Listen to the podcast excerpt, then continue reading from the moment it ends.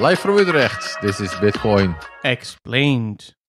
Sjors, are you ready for Book Shill episode 2 out of 2? Absolutely. So today we're going to discuss two more electronic cash proposals that predated Bitcoin that I've also written about in my brilliant... No, I'm not. So, so should we call these things shitcoins, or is that not fair because they are pre-Bitcoin? Uh, well, no, there's def- they're definitely not shitcoins then, right? Right. I don't, I don't think that wouldn't qualify as shitcoin. We'll have Um, to ask uh, Giacomo. Yes, good idea. Uh, So we're gonna discuss B Money and RPOW, but first, dear listener, do you always lose your coins? Have you tried everything? Have you tried passwords, firewalls? Have you Brain tr- wallets. Have you tried hiding your computer under your mattress? Nothing works. Well, there's a solution for you. It's called the ColdCard, produced by CoinKite, which happens to be our sponsor, a hardware wallet, completely offline, uh, where you can store your Bitcoin. Sure, what's great about the ColdCard? PSBT. There you go. Alrighty, thank you, ColdCard, for sponsoring the show. Indeed. So, B money. B money, yes. The- um, so a little bit of con- I'll start with a little bit of context, right? So in the previous episode, we discussed uh, what was it, Hashcash and BitGold, right? hmm And then in another episode, I don't remember the episode um, number, we did eCash as well, hmm s- because these are sort of the five main digital cash projects that I detail in my book. There's a couple more that are sort of mentioned in passing, but the main sort of ones that are highlighted are eCash, Hashcash, BitGold, and B Money and RPOW. So today we're going to discuss, we're going to do sort of a deep dive, deep dive into BMoney and RPOW. Sounds good. What's the name of the book? It's called The Genesis Book, the story of the people and projects that inspired Bitcoin Nice. by Aaron van Wirdum. Sjors bought it. It's right here on the on his table. Exactly. You still need to sign it. So one more one more sale for this guy. Um yes, I'm gonna give you some little bit of context on B Money. If you want to know more context on B Money. Yeah, tell me about B money. you can read it. Was it code? Okay, let's no, let's start here. So B Money was a proposal. It was um, proposed by Wei Dai shortly after BitGold. So BitGold we discussed in the previous episode. Proposal by Nick Szabo. If you haven't listened to that episode, this would be a good time to maybe pause this episode and go back one one episode. Listen to how Big BitGold, uh, sorry, BitGold works. B Money was um, it was sort of so Nick Szabo and Wei Dai and a couple of other people, they had this separate mailing list where they were discussing digital cash ideas as well. So there was the Cypherpunks mailing list, and then there was also the LibTech mailing list. And so it's pretty safe to basically they were discussing these ideas with each other. So BitGold and B Money are fairly similar because of that. They they were sort of just discussing how to realize this, so they were coming up with similar designs essentially. hmm Now we're not going to repeat how BitGold BitGold worked, but B Money. Uh, okay, so here we reach that point again. Who's gonna take the lead on? expl- You're going to explain this one. I'm I'm gonna take the lead on this one. Um, well, what I will say, one thing about B Money, yeah, you just asked, was there code? I think. yes. So the answer is no. So B Money was actually never implemented. It is mentioned in the Bitcoin white paper, by the Mhm. way, but it was never actually implemented, like BitGold, which was also never actually implemented. Yeah. And I would say B Money even more than BitGold. There's definitely some there, there's significantly uh, significant hand waving going on with several parts of the design. Right. So we we don't exactly know how it works because it wasn't described in a lot of detail and there were a lot of unsolved problems. that- Yeah, it was more. It was a rough sketch of a digital cash system. It was it was an idea. It was almost sort of brainstormy, but you know, it was kind of uh It was getting there, but a, a lot of problems sort of unsolved. So to to sort of get to the essence of how it works, it is good to have uh, listened to the Bitgold episode because it's similar in similar in several ways, as I mentioned. But the way it works essentially is the coin creation would probably have been similar. That that's a safe assumption, even though that's not really fleshed out in the proposal either. But that seems sort of I thought I thought you mentioned there were two kinds of coin creation mechanisms. Uh, well, what I'm referring to is mostly the the the actual proof of work. Like the proof of work system would have probably been similar. It's just they were just hashing something. Yeah. Yeah, and it would have probably started with a candidate string in the same way that Bitgold did, and then Mhm. you hash on that candidate string. Okay, so B Money, it it's not even really one proposal. It's sort of several proposals wrapped into one. It's like an idea, and there's several ways to do it. Now, what I think was the most interesting thing about B Money is how double spending is prevented Mm-hmm. or at least one of the ways. Yeah, th- this is getting tricky to explain this because of all the possibilities. Sort Yep. of if you fork the different design options, but um, so if you want to send coins from one public key to another, similar like Bitgold or you know Bitcoin, I guess. Mhm. If you want to send coins, now the problem, of course, is how do you prevent double spending? How do you prevent that one coin is sent to multiple people at once and there's a discrepancy there? Wei Dai's proposal essentially was everyone's going to keep track of the state of the ledger. So again, you know, everyone who's been listening to Bitcoin Explained for a while knows that this is essentially how Bitcoin works. Exactly. Everyone's keeping track of who owns what. So this was an idea that B Money introduced, that Dai introduced, which is very relevant to Bitcoin. Mhm. Now, unfortunately, Dai also concluded pretty quickly that this doesn't actually prevent double spending, of course, because you can still do the do the double spend, and then people will just have different.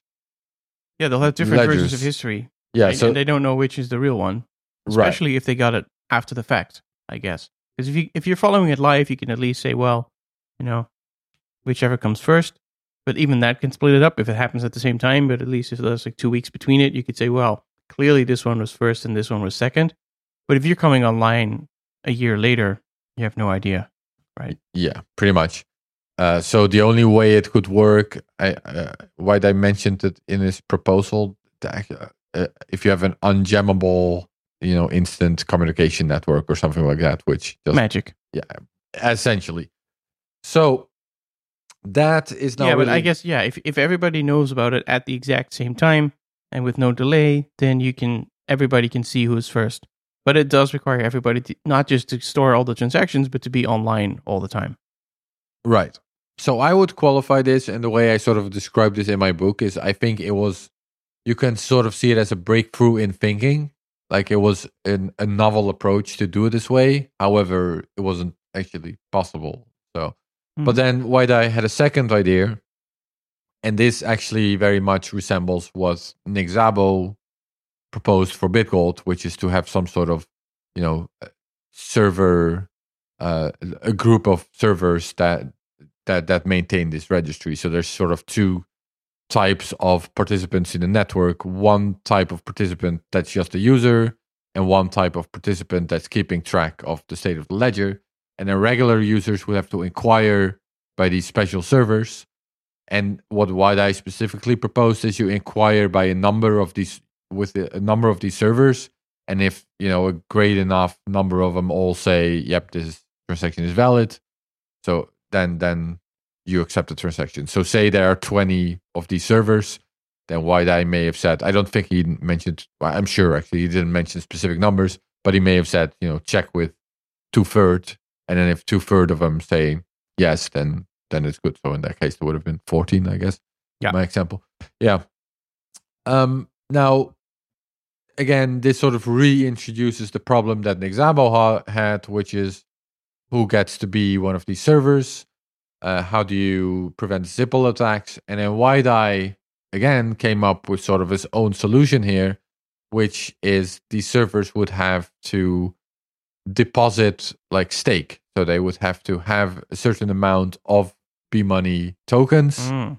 And then if they would try to cheat, then these tokens could be taken from them. By whom? Exactly. So again, it's sort of this hand wavy thing where it's sort of an interesting idea, but who's gonna decide that you're that you've been cheating if it's not these servers themselves? Like how how can you or I, I don't think or uh, it's not clear to me if he had an answer for it that he just didn't spell out or, Or maybe he didn't have an answer for it. yeah like, that, that sort of seems to be the case as i mentioned in the, at the in the beginning the way i'm reading it it's sort of here's this idea here's what i come up with do with it what you want and it kind of makes sense in a way as well this is uh, also something i describe in my book is that Wei Dai had sort of actually by the time he published B Money, he'd sort of already given up on the idea of digital cash.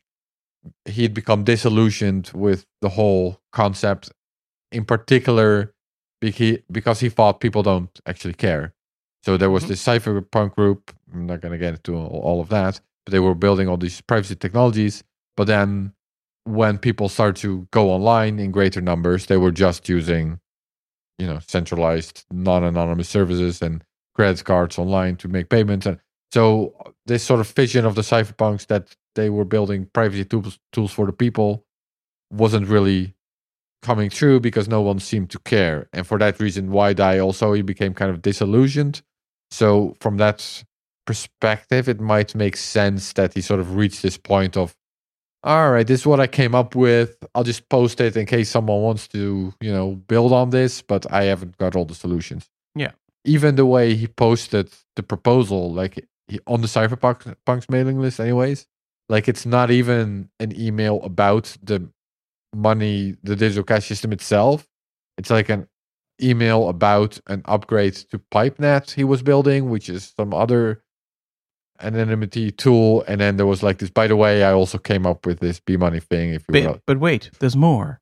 Yeah. Um, Was this was this a refer- reference? Were you referring to me telling more about B Money? No, I was the- referring the, to the Steve email? Jobs here. Yeah. Okay. There is something else that's interesting to say about B Money, um, which is that Wei Dai had this idea of he he wanted to build or uh, introduce a monetary policy in hmm B money. So we discussed with BitGold that the or with Hashcash before that that the problem is uh, inflation. Essentially, it becomes easier and easier to produce valid hashes. So there's more and more, you know, coins, if we want to call them coins, in circulation, hmm and so that there, there's this sort of inflation because of that, and the money is, is not not very desirable. Yeah. Uh, so BitGold solved this as we discussed. I think we discussed this right with the second layer with banks and these buckets and that whole thing. hmm By the uh, Eye, instead, he proposed that he wanted the monetary purchasing power to be stable, like in a CPI type of way. Although he doesn't define this as either. He doesn't define what is stable actually mm-hmm. specifically, or But then, importantly, who's gonna decide it.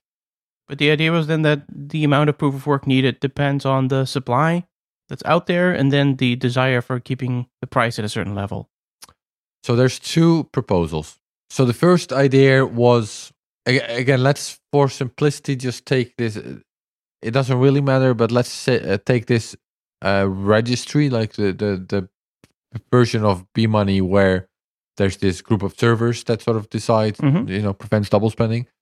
Now, then this group of servers would have to kind of come to some kind of consensus of how hard or expensive it is to produce a valid hash of a certain value and then they would sort of take this basket of goods and then they would match like okay so this is now how expensive a hash is to produce to match this basket Yeah. and they would so in a way they would sort of set the difficulty of b money so there would be sort of a committee if you will setting the difficulty so there's not a difficulty yeah, so algorithm it's not even an oracle. It's it's really a committee that has to look at how difficult it should be.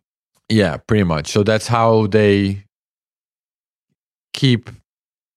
Uh, what's the best way to put it?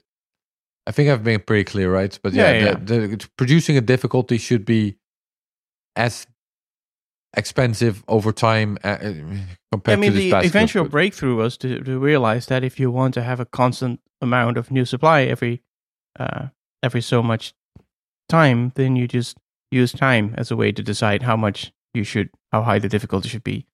That was the insight by Satoshi. So you don't need a committee, but you can actually just use a clock. Yes, He how was, he was getting there, but he he didn't make it all the way. Well, but it is very different eh, because Bitcoin does not have this goal of a a stable, you know, stable in quote marks, I guess, because who defines stable, but st- stable purchasing power, at least not in a CPI. that- that's a separate way. thing, right? So there's there's two things you want to do is you want the supply itself to be at least predictable, and that's I think what they both have in common.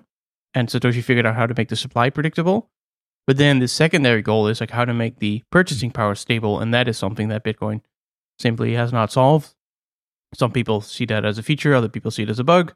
Stablecoins solve the, that problem, but then they have all the other problems. I mean, this to an extent comes down to the definition of stable, right?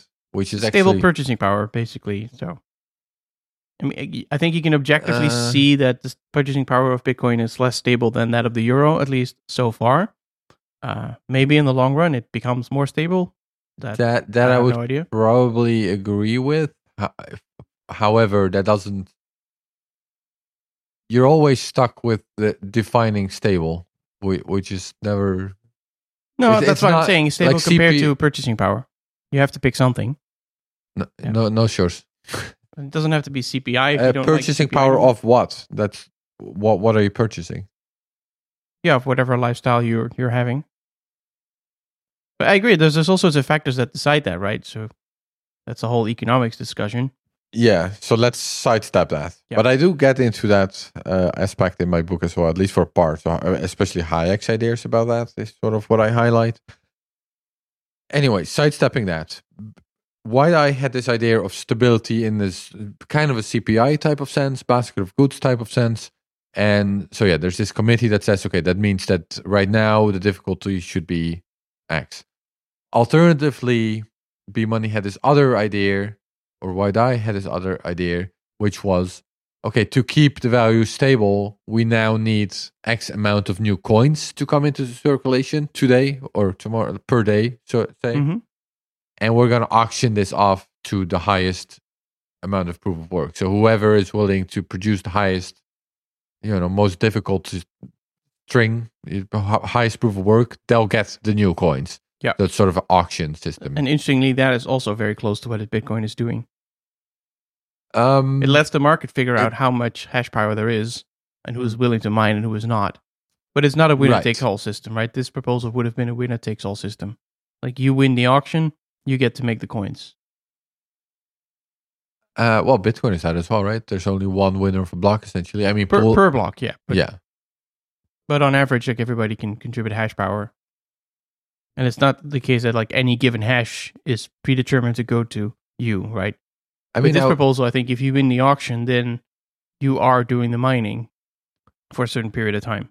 Uh, I mean, I think the way B Money, I, I think this proposal would have been okay. We're gonna bring hundred coins into circulation today. How much hash do you want to show for it? And then people would produce different hashes, and there would be only one winner.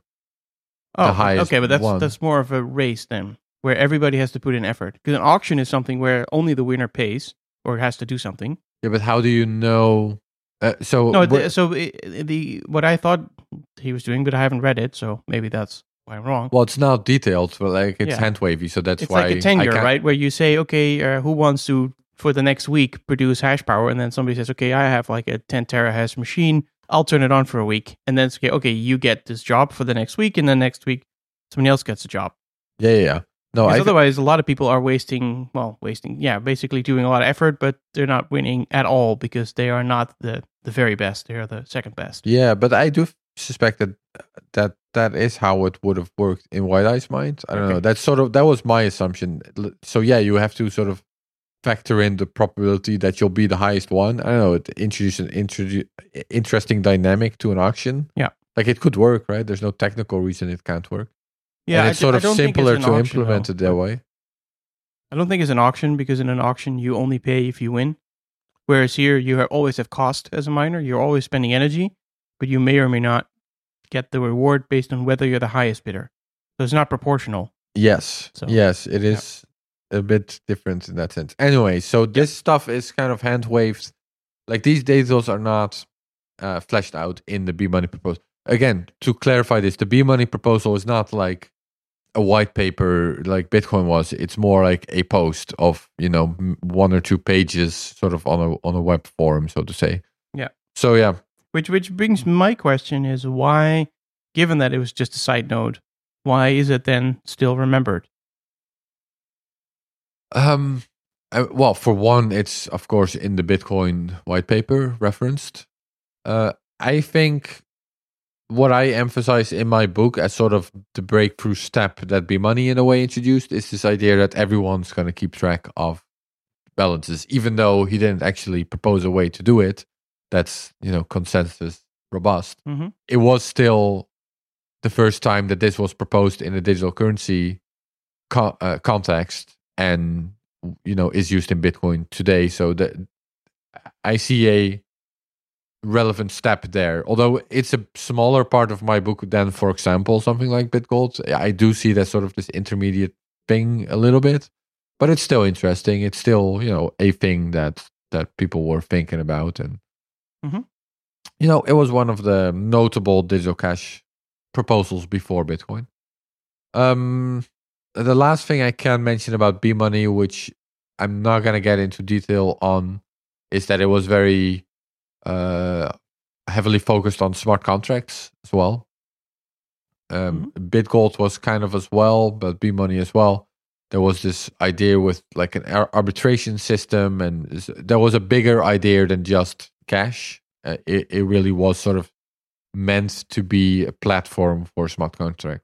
So it's kind of um, it's also you could argue sort of a pre-echo for Ethereum uh, because you've got both sort of a pre proof of stake kind of thingy going on, even though it's not fleshed out, and then there's sort of heavy emphasis on smart contracts, even though it's not actually purely smart contract because there's still a lot of arbitration arbitration going on. But Mhm. anyways, it's interesting to see that these ideas kind of pre-existed as well, maybe. Yeah. All right. Sounds like there was another proposal. Yes. So now we're going to take a, kind of a jump in time, actually, because so Bitgold and B Money were both proposed in 1998. Uh, of course, both not implemented. And then for a couple years, actually, interest in this whole domain sort of died down a little bit. The Cypherpunk mailing list itself sort of went defunct. But then in 2004, Hal Finney pops up and he actually, I, I believe he explicitly says that he wants to implement something like Bitgold and B Money, but he's going to use a simplified version of it. I would say that's even kind of a misnomer. He just sort of comes up with his own thing, but there's some similarities, sure. But it was inspired by these ideas. But uh, what was very unique about this proposal is that it had code. Yes, yeah, that's right. RPOW was actually implemented by Hal Finney and run by Hal Finney. So, uh, shall I take the lead on this one again? Yes, please. Okay, so RPOW, it's it's sort of interesting. It started with eCash, which was centralized, and then that that failed, and that sort of made cypherpunks move to a more decentralized direction of thinking. So both Bitgold and well, Hashcash before that, even Bitgold, B Money, they all have this idea of how can we centralize the the protocol. Decentralized. Oh, sorry, yeah, decentralized. Mhm. And then RPOW actually sort of goes back to just doing it centralized. Now there were some ideas, or Hal Finney had some ideas where it could be also kind of decentralized or multiple servers. But the system he implemented was essentially centralized. But it was transparent, right? That was Yeah, yeah. So uh, I'm getting there. So let me first just mention real quick how it works. Essentially, oh, it's also worth mentioning at this point. Uh, for example, Tor has been invented, uh, the, the Onion router. So now it's possible to use, you know, to connect to the server anonymously, Mhm. um, which sort of um, did away with some other anonymity technologies that, for example, eCash used. So actually, what you did with RPow is you connect with the server. The server then gives you a proof of work assignment, and if you perform this proof of work, you get coins. So the the server issues coins to you. Now these coins are just numbers essentially. Um, and then if you want to pay someone, you just send that person these numbers, and that person send that, sends these numbers to the server, and then the server says, "Yep, these are indeed numbers that I generated." Like the server keeps track of what it what what, what numbers it issued essentially, and at the, at that time, it also makes these numbers invalid and gives new numbers in return. Yeah. Does it make sense so far? Well, yeah, the making things invalid and giving new ones in return is something you see with the eCash as well. Yes, indeed. Um, except that, but these are not blinded uh, at all. Right. So the privacy in this case, as I mentioned, is you can just connect with the server through something like Tor, and then the server doesn't know who you are, anyways. Yeah. So instead of like this, you know, blind signature technology that eCash uses, RPOW kind of name takes a simpler approach and just the server just doesn't know who you are, anyways. Yeah, which has, I believe, one of the benefits is that it's easier to check the supply. Um. Yeah, I guess that's a good point. Well, How was the supply created?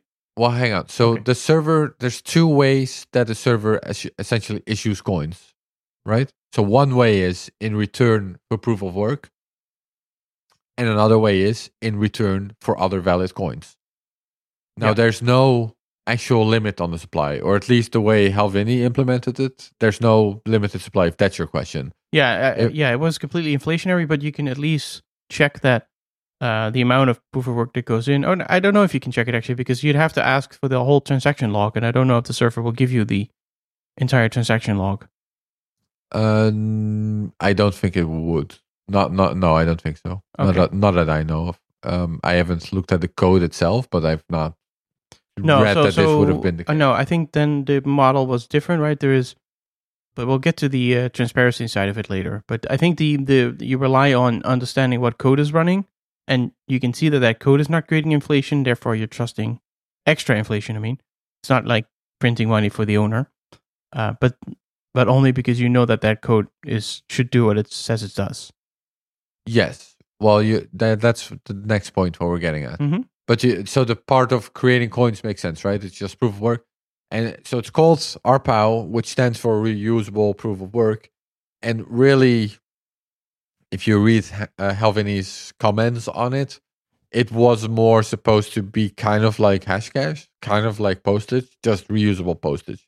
Yeah. So there wasn't, again, there wasn't like this big idea of monetary reform or the scarcity, or it, it was really just let's make proof of work reusable. You know, sort of Hashcash. yeah, because the idea reusable. of being able to get change for the work that's new here, I think. change. Well, so the, the the what we talked about last week or last time, um, which of the systems was it again? Bitgold. hmm Uh, That one you you didn't have change, so you would send a piece of proof of work and you you could not get change Right. back. You'd have to go to this bank and work with these buckets and all that stuff. Uh, whereas now, uh, with RPow, you do have change. The server can give you change. Yeah, with RPow, you don't own the hashes themselves. The hashes are just a way to earn coins. Yeah. So the, the server will just issue you coins if you perform proof of work, or if you give coins to the server. Like if you receive Yeah. coin, you and then you get new coins. Okay. Okay, so that's that's it's pretty simple so far. Now, what was important for Hal Finney though was that he did want RPow to be trustless. So it was centralized, but he still wanted it to be trustless. Mm-hmm. So the trick he used for that is that's remote attestation. So essentially, the code he was running on this server was free and open source software, and this was just published online. So anyone could read the code, could read how this product worked, could read that the only way new coins would be brought into circulation is either through proof of work or in return for other coins. Mm-hmm. So even the owner of the server, Hal Finney in this case, couldn't just issue himself free coins, right? Yeah. Because it's free and open source software. Now, how do you know that the server is actually running this software? So this is the remote attestation trick. Yeah, because So- of course, in open source, the the big problem is you have no idea what code is actually running. Uh, we've on someone else's server. Yeah. yeah, or even on your own computer. Right. That's what we talked about Right. in an earlier episode about Guix and deterministic builds. Yes. But ignoring the problem of build systems, which he ignored, I believe, um, the binary that's running on that machine. Uh, how do you know that that that's actually running on the machine? And that's where indeed remote attestation comes in. Which yes. is a pretty cool concept. I can try and explain it. Yes. That that's we're getting close to your wheelhouse now. Like I know the concept, but yeah, let's go for uh, let, let's Yeah, so, uh, give you the my- short special on this one. So I believe this was the first or one of one of the first computers created by IBM that did this this feature. So he was excited about that, presumably, and and probably that's why he used it in the proposal. So so you can basically connect to this machine and say, "Please tell me what code you're running," and it will tell you, "Okay, here's a hash of the code I'm running, not the actual code, but it will give you a hash and it will sign it with a signature, and then." And this is where the you know murkiness starts coming in this you trust this signature because IBM signed something that says this person, you know, this computer can sign on my behalf. So there's a there's a private key on the on the computer, not a Bitcoin private key in the sense that you can spend with it, but a private key that can sign a secret. So IBM has, has said, okay, this key on this uh, computer, um, you can trust it. It's it's a computer that we sold, and then if this key signs anything, then you believe what it says. So, and then the question is, what does it sign? It, yeah, it basically makes a hash of whatever program is running right then, and that's what it signs for. yeah, the There's a lot key. of caveats here. yeah. Well, Yeah. the private key is really embedded in the in the chip itself, in a like a Yeah, and a secure enclave, uh, basically. exactly. so yeah. very much like a hardware wallet in the sense that uh, the assumption there is that nobody, the owner, cannot get that private key out. So the owner cannot sign a, another message pretending that there's a different program running on the computer. Uh, however, of course, you know we know from hardware wallets that sometimes they are compromised, and this is you know 20 years ago, so they were probably less secure. But I don't know if that ever happened to this particular computer. But the the, the assumption is that the owner cannot get the key out, therefore you can trust that the computer is talking to you. It, that's the public key cryptography at work, and that that the computer is maybe not lying because IBM says that their computers don't lie. Yeah. You're you're trusting IBM essentially. Now you could make the argument that you're kind of trusting IBM anyways if you're running their hardware. Like Yeah, what, whatever you're doing. The owner of. is, but you as the person using the money system have to trust IBM, uh, and not just trust them for not being malicious, but also trust them for not, you know, having a, a vulnerability in there and not disclosing it or something like that. Right. So yeah, that's the that's the essence of RPOW is th- there's free and open source software running on the server and you as a user can verify with some caveats caveats Caveats. yeah, caveat that this is actually the free and open source software running on that server, and therefore you're not being cheated on, double spent on. Hal Finney isn't secretly making himself a millionaire through RPOW. And, and so the No. funny thing about Bitcoin then is that saying, okay, well, we'd rather not trust this one computer running all the things, so we're going to run the same program. Everyone is going to run the exact same software, and it should produce the same result, giving the same data. So that's kind of a fun way back. Right.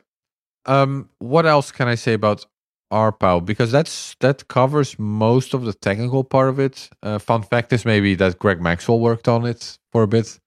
Uh, you know, the the Bitcoin Core developer, the Bitcoin Core uh, wizards. Wh- One of the funny things is I, I briefly looked at the source code of like several months ago, but it has a something like a difficulty adjustment algorithm in there, because when you are selling work to the main house, so anybody can sell work essentially to the server to get the the RPOW tokens, and the the code is there that produces the work that you can then sell, and that code actually makes sure that it's producing roughly the same number of coins every ten minutes. So that is it's not like it's it's not a requirement in consensus, but it's just some for some reason there's already difficulty adjustment in there. Right, right, right. Um, what else? Yeah, it so it never really took off. It it almost it always remained sort of this very small niche plaything that almost no one cared about. Probably in large part because it was had this uh, inflationary effect to it. Like there was no And it was also quite risky from a centralized point of view, right? If if the government says, "Hey, Mister wh- what are you doing here with all this money? Please turn it off," because yes, it's transparent, but if he turns it off, it's off.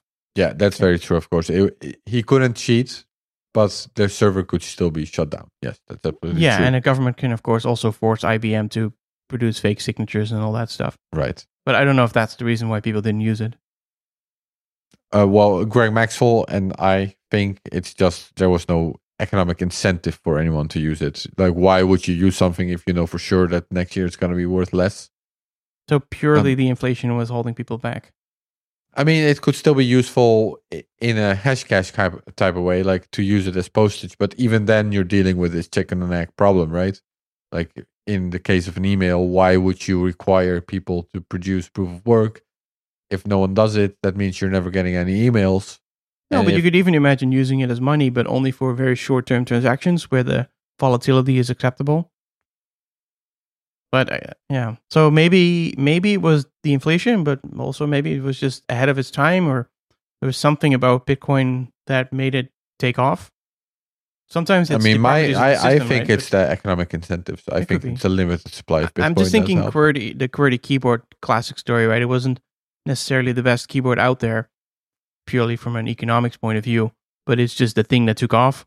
Sometimes in technology, something takes off because it takes off, but it could also be for the reasons that you mentioned. Yeah. True. Okay. Um, is there anything else you want to mention about RPOW? No, I would just say that it's very cool that the Nakamoto Institute uh, has published the source code for RPOW, including the, the older versions of it. You might, I don't know if you can still compile it, but maybe with some effort. Uh, could be fun to play with it and see if you can run it and, you know, see what it actually does in a, in a modern world. And it also has quite an elaborate FAQ, FAQ uh, and, and descriptions of how Hal Finney thought the, um, the privacy would work. So that's all I have on it, but very cool. Okay. In, Um, in that case, thank you for listening to Bitcoin. explain.